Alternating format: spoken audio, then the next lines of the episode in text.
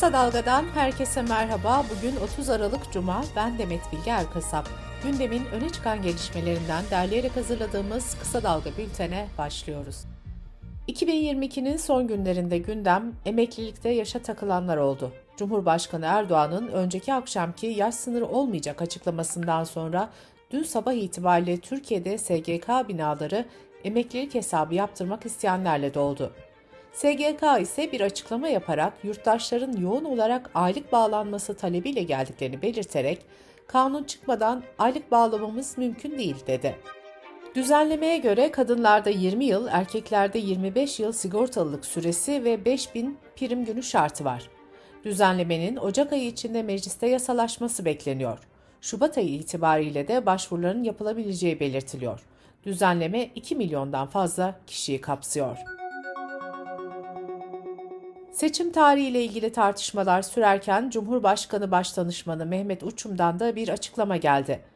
Uçum, seçimin 6 Nisan'dan sonra yapılmasının hukuken zorunlu olduğunu belirtti. Mehmet Uçum, normal tarihi 18 Haziran olan seçimin en erken 9 Nisan, en geç ise 11 Haziran'a alınabileceğini belirtti. CHP Genel Başkanı Kemal Kılıçdaroğlu gazetecilerle bir araya gelerek yıl sonu değerlendirmesi yaptı, soruları yanıtladı.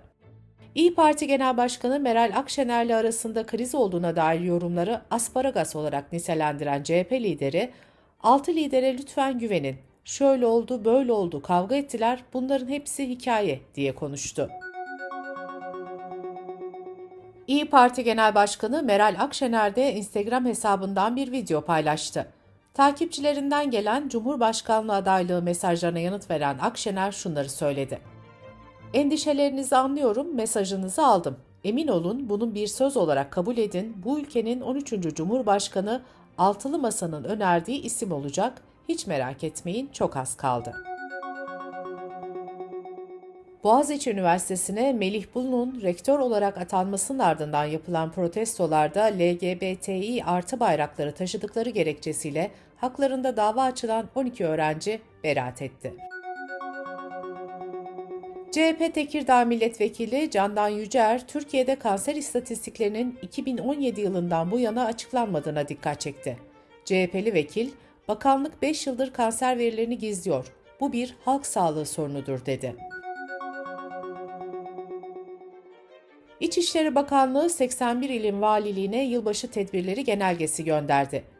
Bakanlığın genelgesine göre tedbirler bugün başlayıp 1 Ocak'ta sona erecek.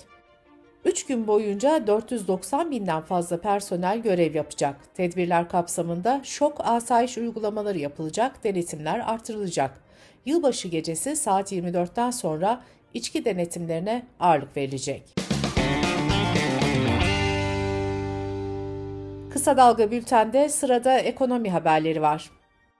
İstanbul Büyükşehir Belediyesi'nin iştiraklerinden olan İstanbul Gaz Dağıtım, Ocak ayından itibaren geçerli olacak şekilde sistem kullanım bedellerinde indirim yaptı. NTV'nin haberine göre 5,5 milyon abonesi olan İktaş'ın indirim sonrası doğalgaz fiyatında %12 ila 13 düzeyinde indirim olacak. Bu indirimle birlikte aylık doğalgaz faturasına 1000 lira ödeyen bir vatandaşın yeni faturası 879 lira düzeyine inecek. Konutlarda kullanılan doğalgaza en son Eylül ayında %20.4 oranında zam yapılmıştı. Ekim, Kasım ve Aralık aylarında tarife sabit kalmıştı. Türkiye İstatistik Kurumu tarafından yapılan açıklamaya göre ekonomik güven endeksi Kasım ayında 96.7 iken Aralık ayında %0.7 oranında artarak 97.6 değerini aldı. Bu veriyle güven endeksi Şubat ayından beri en yüksek değerine çıkmış oldu. Güven endeksinin yüzün altında kalması kötümser durumun devam ettiğini gösteriyor. Taşınmaz satış sözleşmesinin noterlerce yapılabilmesine ilişkin düzenleme ertelendi. Buna göre noterler 1 Temmuz 2023'ten itibaren taşınmaz satış vaadi sözleşmesi yapabilecek. Merkez Bankası'nın toplam rezervleri 23 Aralık haftasında bir önceki haftaya göre azalarak 128 milyar 429 milyon dolara geriledi. Merkez Bankası'nın brüt döviz rezervleri de 82 milyar 938 milyon dolara indi. Çevre, Şehircilik ve İklim Değişikliği Bakanlığı tarafından 2023'te çevreyi kirletenlere uygulanacak idari para cezaları belirlendi. Çevre kanunu aykırı davrananlara 2023'te kesilecek para cezaları %22.93 oranında arttırıldı. 1 Ocak'tan itibaren egzoz gazı emisyon ölçümü yaptırmayan motorlu taşıt sahipleri 6275 lira para cezası ödeyecek. Dış politika ve dünyadan gelişmelerle bültenimize devam ediyoruz. Milli Savunma Bakanı Hulusi Akar ve MİT Başkanı Hakan Fidan önceki gün Moskova'da Rusya Savunma Bakanı Şoygu ve Suriye Savunma Bakanı Ali Mahmut Abbas'la bir araya geldi. Bakan Akar toplantıda Suriye ve bölgedeki durumun olumlu yönde değişmesi için neler yapılacağını görüştüklerini ifade etti. Üçlü toplantıların devam etmesi konusunda mutabakata vardıklarını açıklayan Bakan Akar, temennimiz bir an önce bölgeye barışın, huzurun, istikrarın gelmesidir, dedi. Moskova'daki bu görüşme Türkiye ile Suriye arasında 11 yıl sonra yapılan üst düzey ilk temas oldu. Ukrayna Devlet Başkanı Zelenski, Rusya'nın geçen Şubat'ta ülkesine açtığı savaşta kurtarılan asker ve yerleşim yeri bilançosunu açıkladı. Ukrayna lideri Rusya tarafından ele geçirilen 1800 yerleşim yerinin geri alındığını belirterek 1456 savaş esirinin de kurtarıldığını aktardı. Norveç merkezli İnsan Hakları Örgütü, İran'da Mahsa Amini protestolarında çok sayıda kişinin idam tehdidi altında olduğunu bildirdi. Açıklamaya göre eylemlerde hayatını kaybeden 476 kişiden 64'ü çocuk, 34'ü ise kadın. Açıklamaya göre en az 100 protestocu ölüm cezası veya hapis cezası alma riskiyle karşı karşıya. Bolivya'da muhalefet lideri Luis Fernando Camacho darbeye teşebbüs suçlamasıyla gözaltına alındı. Başsavcılık gözaltının 2019 yılında Sosyalist Devlet Başkanı Eva Morales'in devrilmesiyle bağlantılı olduğunu bildirdi.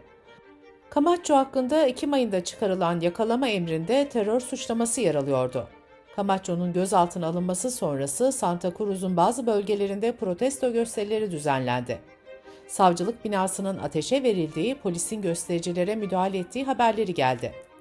ABD ve Birleşmiş Milletler gözaltı kararını kınadı. Kosova ile Sırbistan arasında gerginliğe neden olan eski Kosovalı Sırp polis hakkındaki tutukluluk kararı ev hapsine çevrildi. Sırplar bu kararı zafer olarak tanımladı. Kosova'da Sırplar bazı bölgelerde 19 gündür yolları kapatan barikatları kaldıracaklarını açıkladı. Bölgede yükselen gerginlikle ilgili olarak açıklama yapan Avrupa Birliği ve ABD ise tüm taraflara tehditlerden kaçınma çağrısında bulundu. Özbekistan Sağlık Bakanlığı, Hint ilaç şirketi Marion Biotech tarafından üretilen bir şurubu içen en az 18 çocuğun öldüğünü açıkladı. Bakanlık, soğuk algınlığı ve grip için kullanılan şurubun bir serisinin zehirli bir madde olan etilen glikol içerdiğini bildirdi. Amerika'da yüzyılın fırtınası olarak adlandırılan kar fırtınasında en az 65 kişi hayatını kaybetti. Buffalo kentinde ise yağmacıların silahlarla sokağa inmesi endişe yarattı, 9 kişinin yakalandığı belirtildi. Bu arada ABD Başkanı Joe Biden'ın yeni yıl tatili için ortalama sıcaklığın 28 derece civarında olduğu Virgin Adalarına gitmesi eleştirilere neden oldu. Joe Biden'ın 2 Ocağı kadar sürecek tatilinde yeniden aday olup olmayacağını da değerlendireceği belirtildi. Öte yandan fırtınanın maliyetinin 5 milyar dolar olduğu öngörülürken 40 yılı aşkın sürede iklim felaketlerinin yarattığı ekonomik yıkımın 2 trilyon doları aştığı belirtiliyor. Sıkı karantina kuralları içermesi nedeniyle ülke içinde tepkilere neden olan ve ekonomiye sekte vurduğu belirtilen sıfır Covid politikasını terk eden Çin, 8 Ocak'tan itibaren seyahat kısıtlamalarını da kaldıracağını açıklamıştı. Fakat tedbirlerin kaldırılmasının ardından ülkedeki yeni Covid dalgası kaygı yaratıyor. Çin günde yaklaşık 5 bin vaka açıklıyor. Fakat uzmanlar gerçek sayının 1 milyonu bulabileceğini öne sürüyor. Bu arada ABD, Çin'den gelen yolculara Covid testi zorunluluğu getirdi. Pekin yönetiminin 3 yıl aradan sonra sınırlarını açma kararı alması sonrası İtalya, Japonya, Tayvan ve Hindistan'da Çin'den gelecek yolculardan negatif test sonucu isteneceğini açıklamıştı. Bültenimizi kısa dalgadan bir öneriyle bitiriyoruz.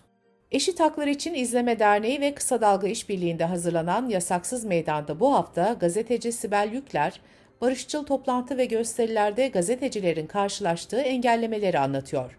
Yasaksız Meydanı kısa dalga.net adresimizden ve podcast platformlarından dinleyebilirsiniz. Gözünüz kulağınız bizde olsun. Kısa Dalga Medya.